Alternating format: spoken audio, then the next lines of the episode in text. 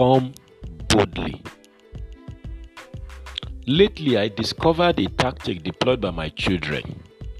Anytime they need something from me, the elder one will motion the younger one to ask me. She feels I would not reject her younger sister's request, but I caught her that day as she signaled her to ask me.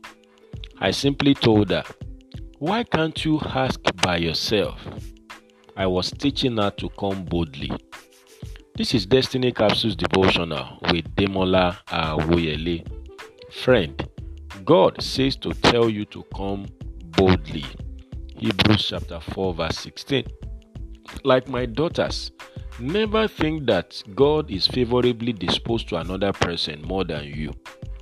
The truth is, you are as close to God as you want to be.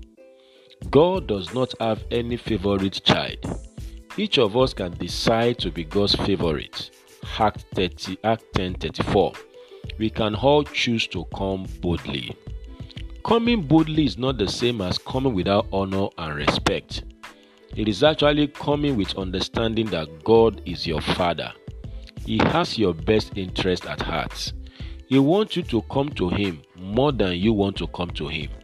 Luke chapter 15, verse 20. The fear of God, as taught in scriptures, is not dread, it is honor and respect. 1 John chapter 4, verse 18. John nicknamed himself as the disciple whom Jesus loved. John 13, 23. Jesus never treated him specially or differently. He actually loved all of them equally. But John chose to be the beloved. He saw himself as Jesus' favorite. He could lean freely on Jesus' bosom he will not graduate beyond being God's dearly beloved. What about you? For some people, the time that they most enjoyed God's fatherhood was when they were young converts. As people grow, they seem to lose the sense of the fatherhood of God. Listen, God does not have grandchildren.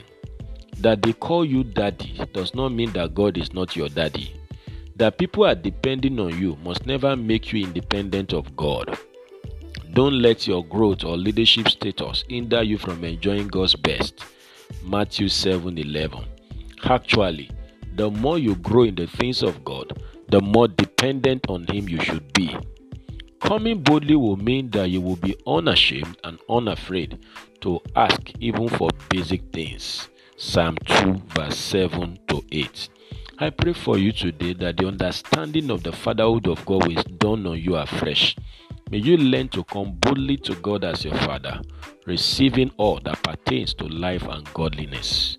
And may you fulfill your God given destiny. This is a blessed day for you. Go and win with Jesus. You will succeed. And bye for now.